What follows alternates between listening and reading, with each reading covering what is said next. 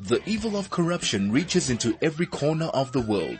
Corruption lies at the heart of the most urgent problems we face. Welcome to Confidential Brief where Chad Thomas takes you into the stories behind the issues facing our society. A very good afternoon to you. It is the 22nd of August 2022, just past the midday mark. As we reach the end of the year, the major standout is going to be the ruling party's elective conference. And whenever we have an elective conference within the ruling party, all the stories of shenanigans seem to appear. There's already stories in mainstream media relating to the so-called sexual, sexual escapades of our Minister of Finance. And he, of course, has put water on that particular story, but you can expect an increase in stories in the media in the next couple of weeks and months. And I suggest when you read them, you must always take into consideration that there's a narrative or an agenda at play. Who would have leaked that story? Why have they leaked that story? And what's happening in the news that they could be deflecting from or wanting to influence. And I think in this regard, they are trying to influence the outcome of the elective conference come December 2022.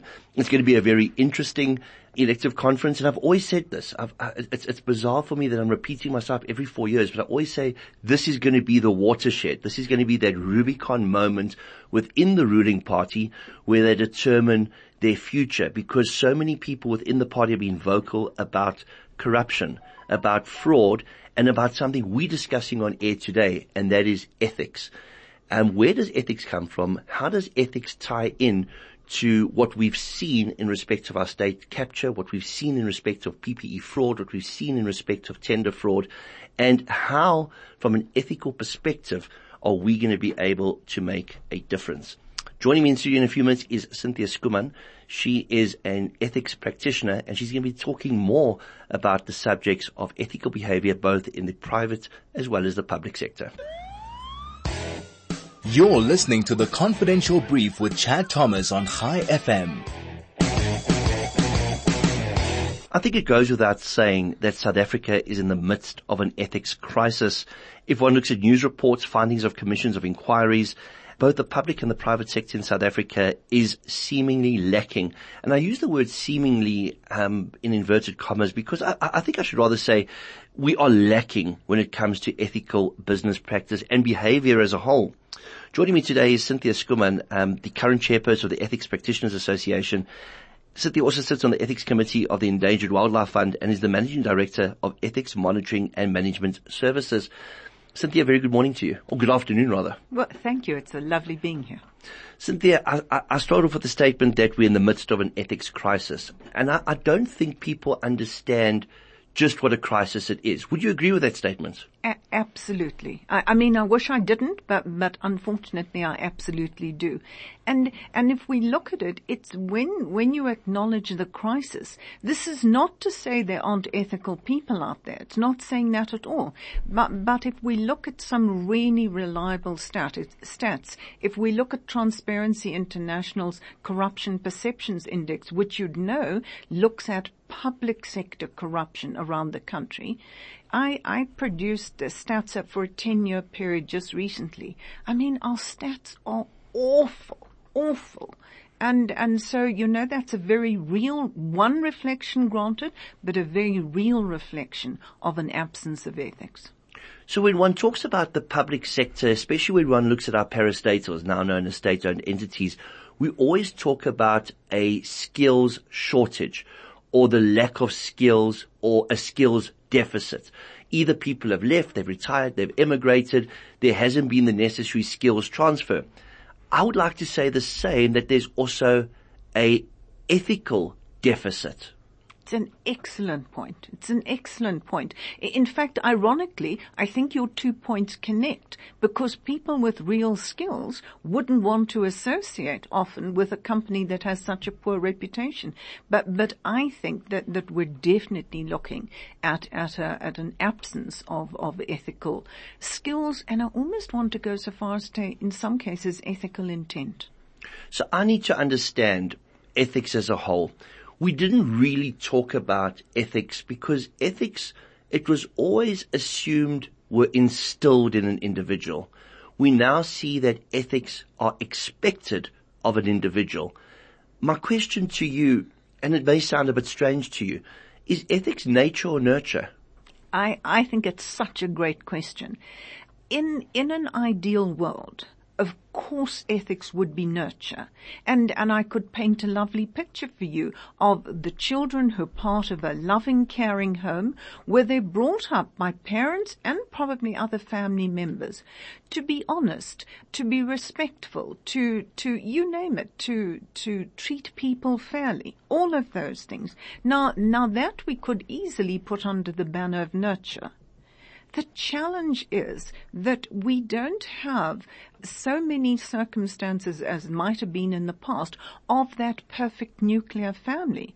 Uh, for goodness sake, the tragedy in South Africa is we're looking at many child-headed households. So our reliance on nurture, of course I think nurture happens. I'm sure it happens in your homes and, and in many of our listeners' homes, but, but not nearly enough to move the dial significantly.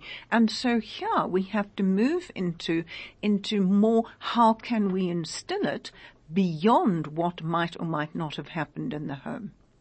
I think a lot of us are too reliant on the expectation that people are born or instilled with a sense of ethics and morality. And we've, we've lost sight of the fact that society has changed over the years. And like you said, that nuclear home may still exist in some instances, in fact, in a very minority of instances. But even in those instances where you have the, the traditional family with the advent of social media, the digital age, you no longer have that interaction that one would have expected that we are used to from the past. Yeah, indeed, indeed. Yeah. So, so, so the, the, let, let me answer a point you made a little differently uh, around, you know, we expect people to, to understand about ethics what I think is an interesting way of looking at it is that I would argue that in the vast majority of cases, not all, but the vast majority of cases, do you know people actually do know the difference between right or wrong? Now, now let me be clear. I'm, I'm not ignoring cultural differences. There are many factors you could throw at this. But, but I promise you, whether I'm looking at my grandchildren, even the littlest one, does he know if what he's doing are right or wrong? Yes, of course. And by the way, those politicians or, or the businessman or the head of the SOE, of course they know what's right or wrong. The challenge we face is not an absence of knowledge about what's right or wrong. It's the absence of a choice to do what's right. Where do morals come into play? do you know, we can go back into, into the meaning of the words and, and if you were writing an, an academic thesis, you, you could go into the distinction between ethics and morals. I think for our practical use in our workplaces and, and even in our homes, I, I think we really can merge the two. Both reflect an intention, both reflect what is good and correct in, in terms of our behavior.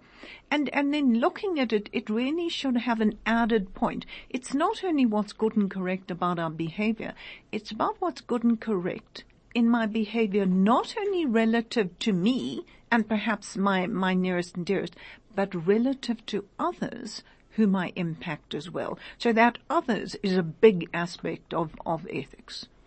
One thing that South Africans seem to be losing sight of is that they tend to point fingers at the public sector when it comes to this ethical deficit. I'm going to refer to that. I like it. This ethical deficit. It's a great term. Yet what they forget to realize is that fraud and corruption within the public sector cannot occur without the symbiotic relationship existing with the private sector. Because the public sector is of course the biggest customer to big business.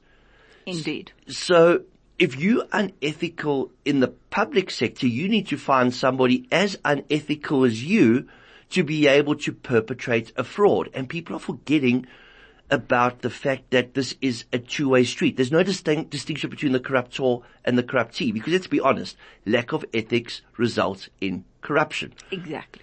So, why is the public only focusing on government and not looking to their private sector partners? I, I think the point you make should, should be emphasized far more regularly than it is. That, that absolutely, you know, the classic line, it takes two to tango. And, and of course, you know, Bain is the latest one that, that's in the news for all the wrong reasons. And it's illustrative. Of course there was that partnership. I, I think that um, we do tend to focus somewhat more on the public sector, and I think it derives very simply from the fact that they represent the government of the country. That we look to them as the overarching authority for the whole country and all its citizens, and typically when we look at someone in such a, a, senior role, when we look at a party in such a senior role, we often have an expectation that they would set the better example. When it comes to ethics, we've agreed that the majority of people would understand the difference between right and wrong.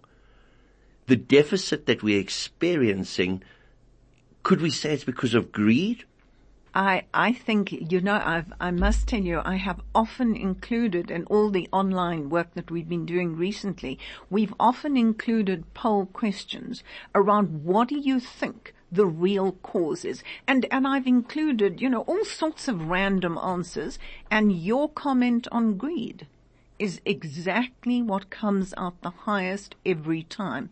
And, and here, you know, let, let's distinguish that greed and need are opposite ends of the spectrum. That that the uh, the countless examples of, of fraud and corruption had nothing to do with need. They had everything to do with greed.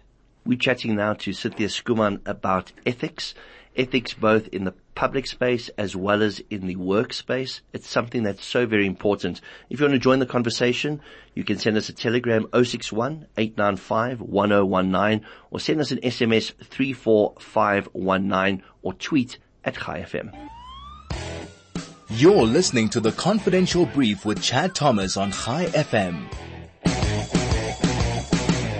You know, this is a confidential brief. My name is Chad Thomas and today we're chatting to Cynthia Schoeman regarding the important aspect of ethics. While we were on break, Cynthia and I were chatting and I said the most bizarre thing. I said, when I started my career, ethics weren't some, wasn't something rather, forgive my English, it wasn't something that was up for discussion. It wasn't something where you had an ethics program in place. It seemed to be expected. But, but I mean, the, the world has changed profoundly. I think your comment is absolutely right, and I think it would resonate with many people. And now, if you're looking at an organization, you're saying, well, I mean, what do you mean you don't have an ethics program in place? And, and I think that uh, one of the key reasons that, that we can see that, that this has arisen is because of the huge amount of, of fraud and corruption that is part of our context. Now, it, let me quickly add, you know, not to be unduly critical. Of course, there's fraud and corruption all around the world. But I mean, if we look at the, I mean, deluge of stuff that has come out the Zondo Commission, this is a very, very loud noise in our society, and, and it has raised the profile of ethics enormously. Well, one could say it's endemic in South Africa at the moment. And what makes it worse was when the pandemic hit South Africa. We, we were so thrilled as a country that we had leadership that was taking a stand against this unseen virus that was coming into our homes and killing our loved ones. And when Ramaphosa announced his first lockdown and he announced what he was doing, even the World Health Organization held him in high esteem. They used him as, in, as an example to other governments worldwide. Yet shortly thereafter, after all the funds had been allocated for the most important need, and that was personal protective equipment, we found out about the massive 500 billion rand fraud involved. What happened there? Well, I think your point is absolutely spot on, sad, but, but really spot on. And what I often use that to illustrate is to say that we've of course all been engrossed with what has come out of the Zondo Commission. And that is looking retrospectively by its nature. What unfortunately all the PPE fraud tells us is that can we please not be naive that fraud and corruption is unfortunately alive and well and continuing currently in the country. We wish that it was just those lost nine years that, that the Zondo Commission looked at. But I think your point illustrates exactly that the problem is real and current and ongoing. I used to have to give people analogies as to why I would make the statement fraud and corruption kills. And you and I are in agreement today that fraud and corruption are as a result, in part as a, result, uh, as a result of, of, of the lack of ethical um, leadership. I don't think it was any clearer during the PPE crisis because here was a pandemic and by, by executing such a massive fraud on the people, they deprived certain individuals of the right to that PPE and people have died as a result. Do you think that may have been a turning point in people's understanding of how serious fraud and corruption actually is as a phenomenon in this country? Chad, I wish. I really wish. But I'm not entirely convinced it was a turning point.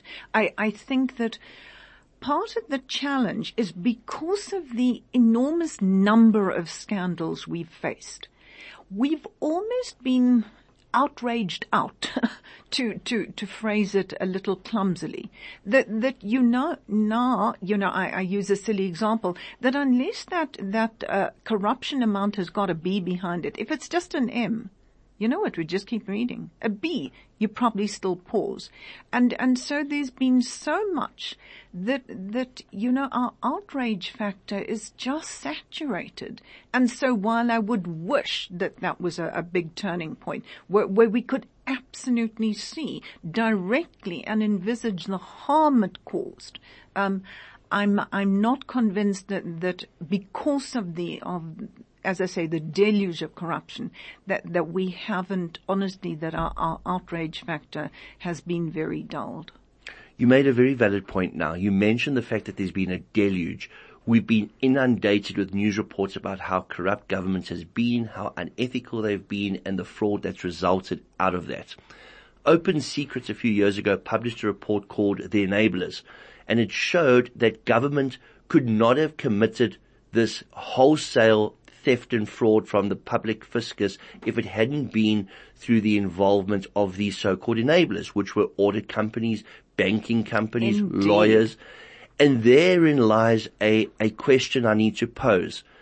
If we're instilling a sense of ethical behavior in an organization and they need to follow that not as a guideline, they have to live that because ethics is living. It isn't something that you abide by, it's something that you have to live by. Mm aren't we now going to have a situation where organizations are going to say, but if we don't cross that line, we're not going to get business?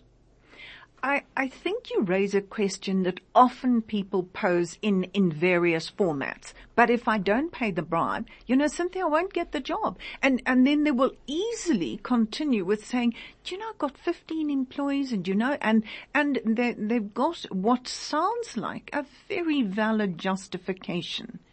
But, but can you see, we need to have thought about, to your point of much earlier, we need to have thought about ethics in advance, not when we're sitting in that awkward position and someone's saying, so what is my present here? Or, you know, how, however it is currently worded.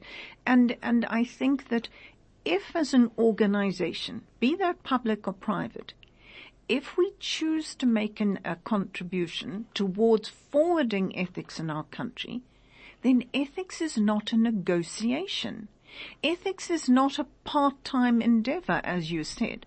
And then I, I also advise, advise organizations, be upfront about it. When you sit down with that municipality, when you submit your tender, please be aware this company abides by the highest ethical standards and that will inform all our work, including quality, timeous delivery. You get the picture. So you agree that there's a direct correlation between ethical behavior and the fight against corruption? Absolutely. So if a person offers or concedes to giving a cold drink to a traffic officer in a corrupt act so as not to get a traffic ticket, is that unethical? Of course. Of course. And, and you know, I mean, let me perhaps flippantly add that no grey area here. You know, really, it, this is, this is not difficult to work out. And, and our legislation is perfectly clear on this. If it is an inducement to avoid some form of penalty, uh, to prevent some, some, um, negative action, of course it is, it is subverting the course of, of, in that case, of, of the law. So we sit in South Africa with a lot of legislation that should actually be preventative. And in fact, the one act is called the Prevention of Corrupt Activities Act, PRECA. Mm. And then of course we've got King's Four, we've got compliance, we've got governance, we've got all of this incredible legislation, which I think a lot of people may find difficult to navigate because our government doesn't really educate the public at large. We don't have um, advertorials in print. We don't have um, radio adverts or television adverts that show what legislation is in place if a company wants to be ethical and wants to be compliant, because those are two very different things. The one is a nice to have, the other is a must have. You are the person that brings those two worlds together, the nice to have and the must have. So tell us a little bit more about an ethical program within an organization or an ethics program. Uh, well, let me start with, with where, where you focused on around acknowledging that in organizations today, they almost all have a perfectly sound code of conduct. They've got perfectly sound policies around almost everything that would be necessary. And, uh, I mean, despite, you know, criticisms of the country, our legislation actually is perfectly clear. You're referencing PRECA and, and we could reference much more. So a starting point to recognize of addressing ethics in an organization is that that whole rule-based cluster, uh, laws, rules, regulations, policies, that is one driver that you have at your disposal in the organization to try and achieve an ethical outcome of ethical behavior and of course thereby an ethical culture. The other two drivers are where we need to also place focus, and that is the values in the organization, and the big one is leadership. You've already referred to it, that out of those three big drivers, rules, I mean laws, rules, collective, values, and, and leadership, I mean, you don't even need to know anything about ethics to know that the most powerful driver is leadership. So let's talk a little bit more about statutory obligations. I think a lot of organizations don't realize that ethics constitute a way in which they have to conduct business. And as much as you and I can wax lyrical about the, the aspects of nature, nurture, how does ethics come about, why we should have ethics, the fact remains is the law requires ethical behavior. Because if you're not compliant, if you're not ethical, and you do broach that little invisible line, and you do offer inducements or gratuities, you are committing an offense. And of course, the Companies Act is very specific. Section 29 speaks about unconscionable abuse. Section 22 speaks about reckless or fraudulent trading. And all of that would not have occurred if there was an ethical program in place. So how do we communicate to organizations out there the importance of an ethics program? Oh, I wish there was one quick, easy answer. Um, I, I think that where we're building an ethics program, of course, as I just said, it needs to be informed by ethical leadership. Of course, it needs to leverage the values. But I raise what, what may seem like a small point, but is so pertinent given our context, that one of the things we have to have in place is real accountability. If that organization, if something untoward, something unethical happens and there are no consequences, you can have the best values, the best code of ethics, and, and it will be undone. So it is but one feature, but I stress it because part of the broader context in our country is that we're shrugging our shoulders and say, oh, you know what, the company that paid that bribe, who's ever gonna get caught? Who's ever gonna face consequences? So the sense of impunity that has developed is a very large factor. So as I say, developing an ethics program, an enormous amount of detail we can talk about, but that is a huge factor that has to be dealt with at the outset. A couple of years ago, you would never have heard of a social media manager. With social media and the advent thereof, people didn't realize that potentially their company could be at risk from a reputational perspective. So they engage people to do two things. Number one, to manage what news was put out via social media and it was also used very well from a marketing perspective. And of course to be able to address negative reports on, on all these social media websites. Now we're seeing that people are also being engaged or employed from an ethics perspective to ensure that their company is steered correctly. And that of course has led to the founding of the Ethics Practitioners Association. So explain a little bit more about this organization and what it means for somebody to be regarded as an ethics practitioner. Well, the, the association has actually been a good while in, in the forming and what it is, is as you would have for, for auditors or, or anything like that, it is a professional home for ethics practitioners. And, and we really recognized a good while ago that this is becoming an increasing career choice, you know. Quick little round of applause for that because of course we have need of it. Um, but this was creating a professional association for the people in this space. And again, as a professional association to provide that support, that encouragement, a source of ongoing learning. And of course, uh, the, the uh, Ethics Practitioners Association has also registered um, with SAQA a formal ethics designation, which is EPSA, as an ethics practitioner SA. So it is really advancing um, ethics as a as a formal recognized area of of work and obviously people involved in compliance, fraud prevention, ensuring that a company sticks to a specific policy in terms of gratuities, inducements, they would all form part of the membership of such a body. They certainly can be members, yes. Yes, it, it, it uh, embraces a, a huge range of people working across that spectrum. Raymond Dibbins says the lack of ethics bleeds into everyday life. Just look at murders, rape, violence, looting. There's no moral compass in this country.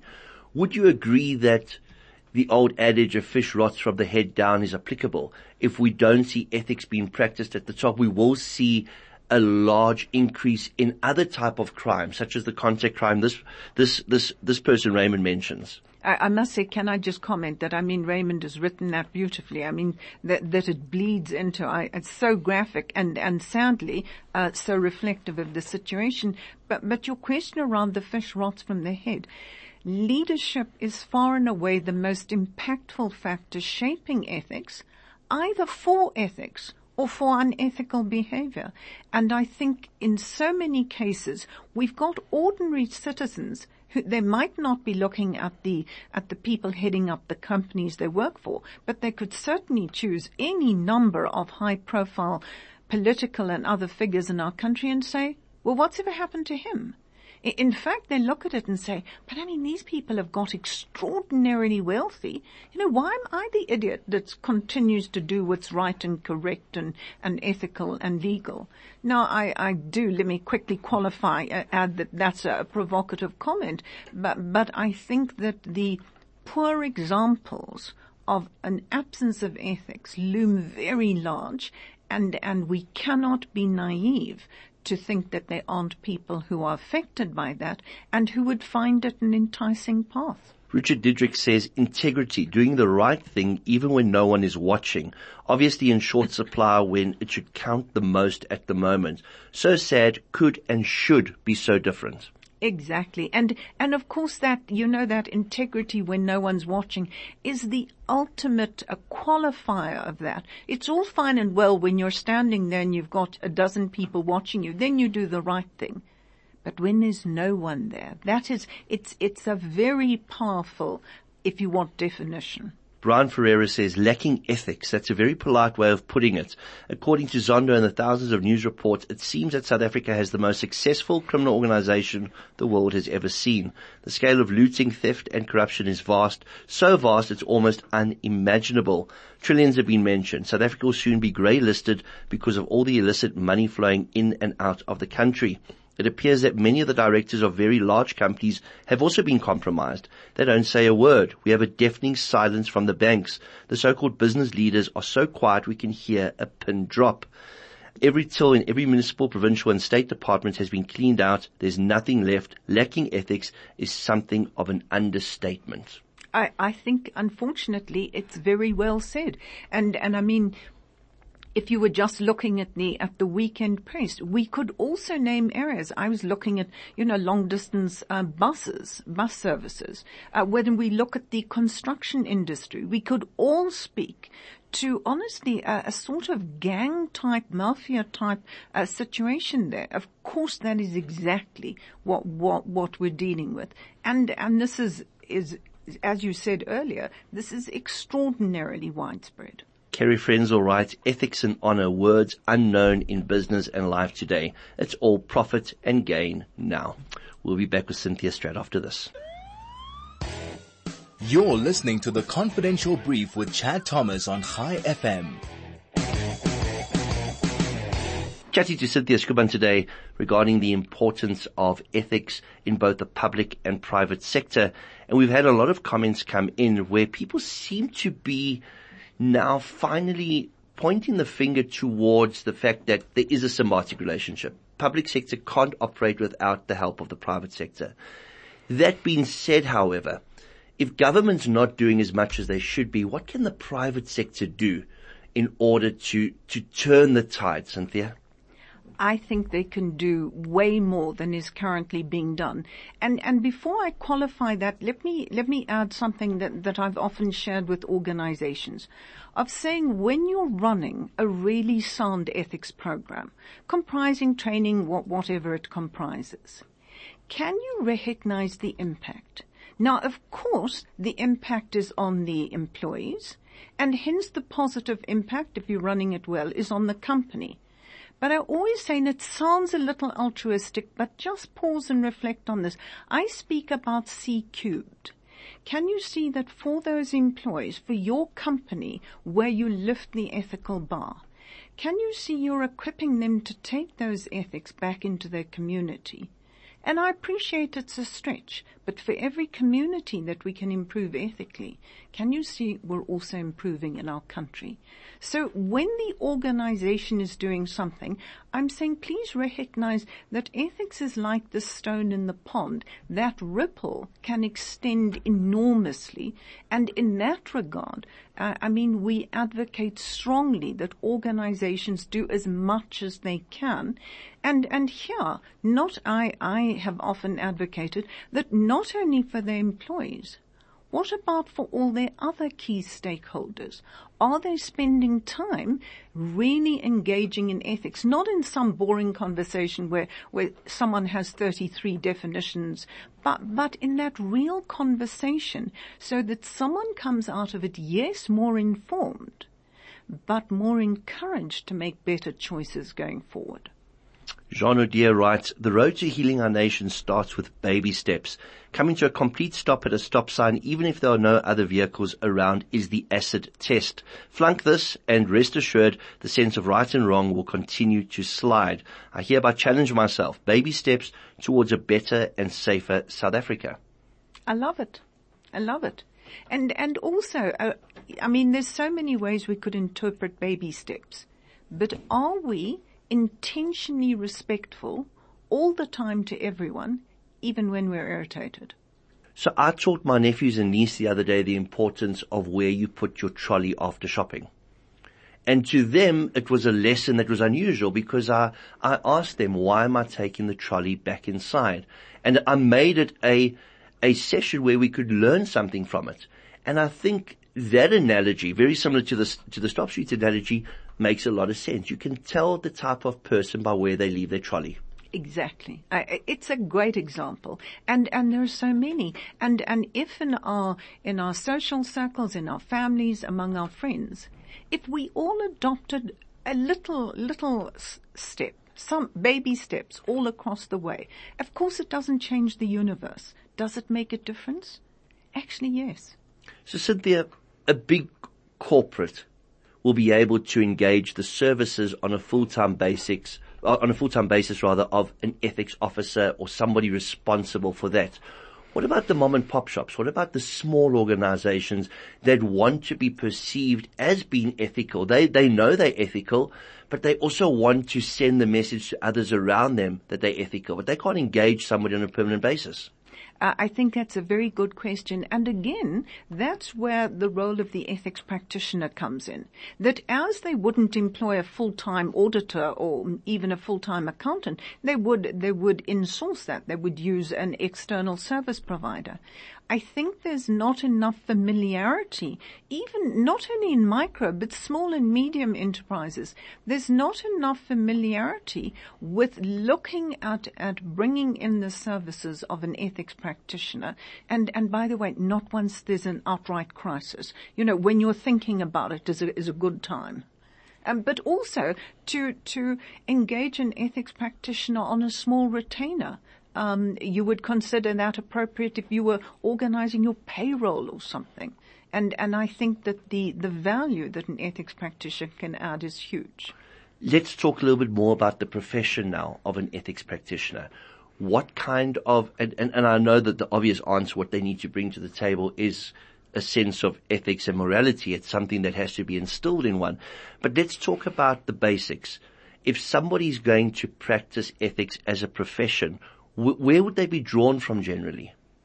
Um, you know, it, it, it comes back to a previous point you made because there's a vast array that they could be drawn from. From the legal professions, from forensics, from compliance, a huge array of areas um, where all of that uh, can lead itself into into ethics. And and many organizations would still speak of a compliance officer, but but that is a is a we understand a very distinct role um, around complying with rules and regulations and policies.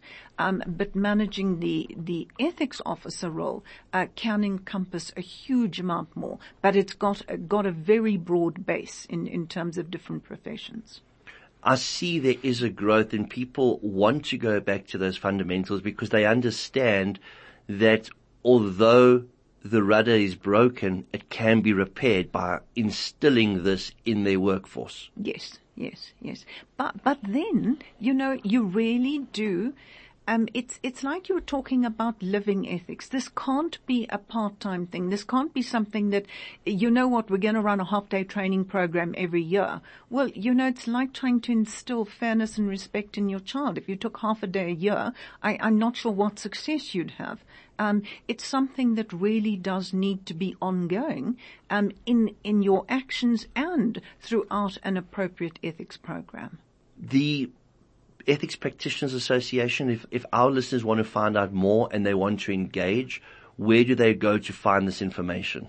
It's, it's, there's a, a, very informative website. It's obviously www.epa-africa.com. So you expand, oh, with the Africa, I'm assuming now that you are not just looking at South Africa. No, no. And, but, but there was also an issue around EPA and Environment Protection Agency. so, so there was in terms of web, website names, but it's a, it's a fully registered a non-profit organization and we have two um, kinds of membership.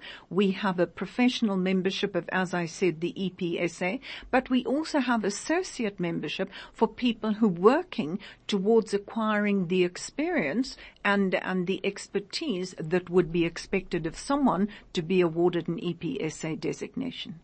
And in closing, having the, the, the Practitioners Association now um, going full steam, what have you noticed from an international perspective? Because we see in the States, they introduced the Foreign Practices Act or the Foreign Corrupt Practices mm-hmm. Act as a means to instill a sense of compliance and ethical behavior by American companies operating outside of America. So they've taken it very seriously.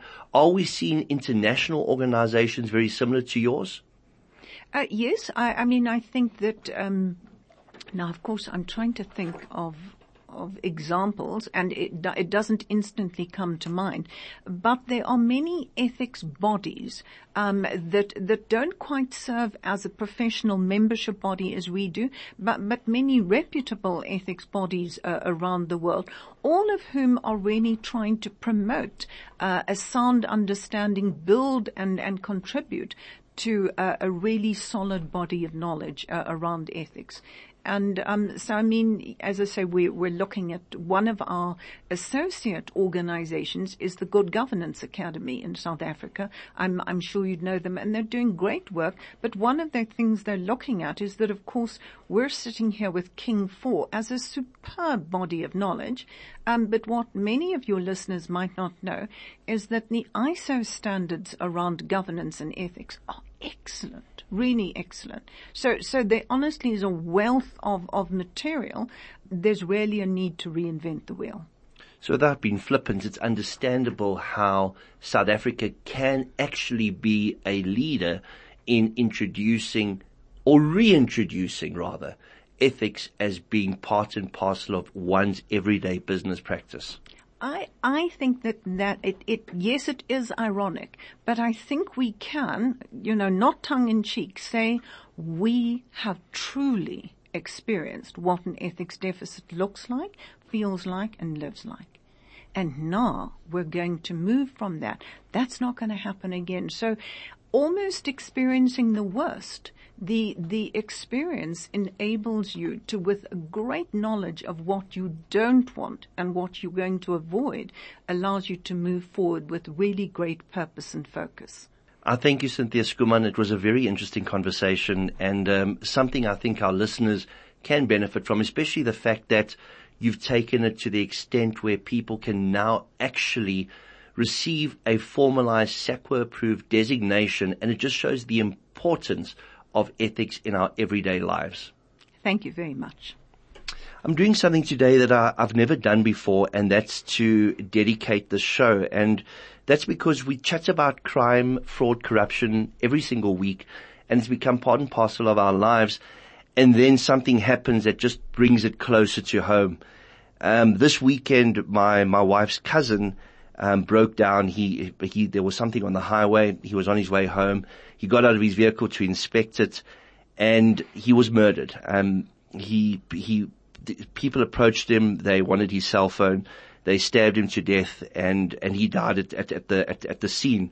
South Africa is in the midst of a crime wave, the likes of which have not been experienced anywhere else in the world. And more people are currently being murdered in South Africa on a daily basis than the amount of people that are dying in war zones. If the South African state law enforcement agencies do not concede that they've lost the war on crime and institute a state of emergency, South Africa will quickly descend into absolute chaos.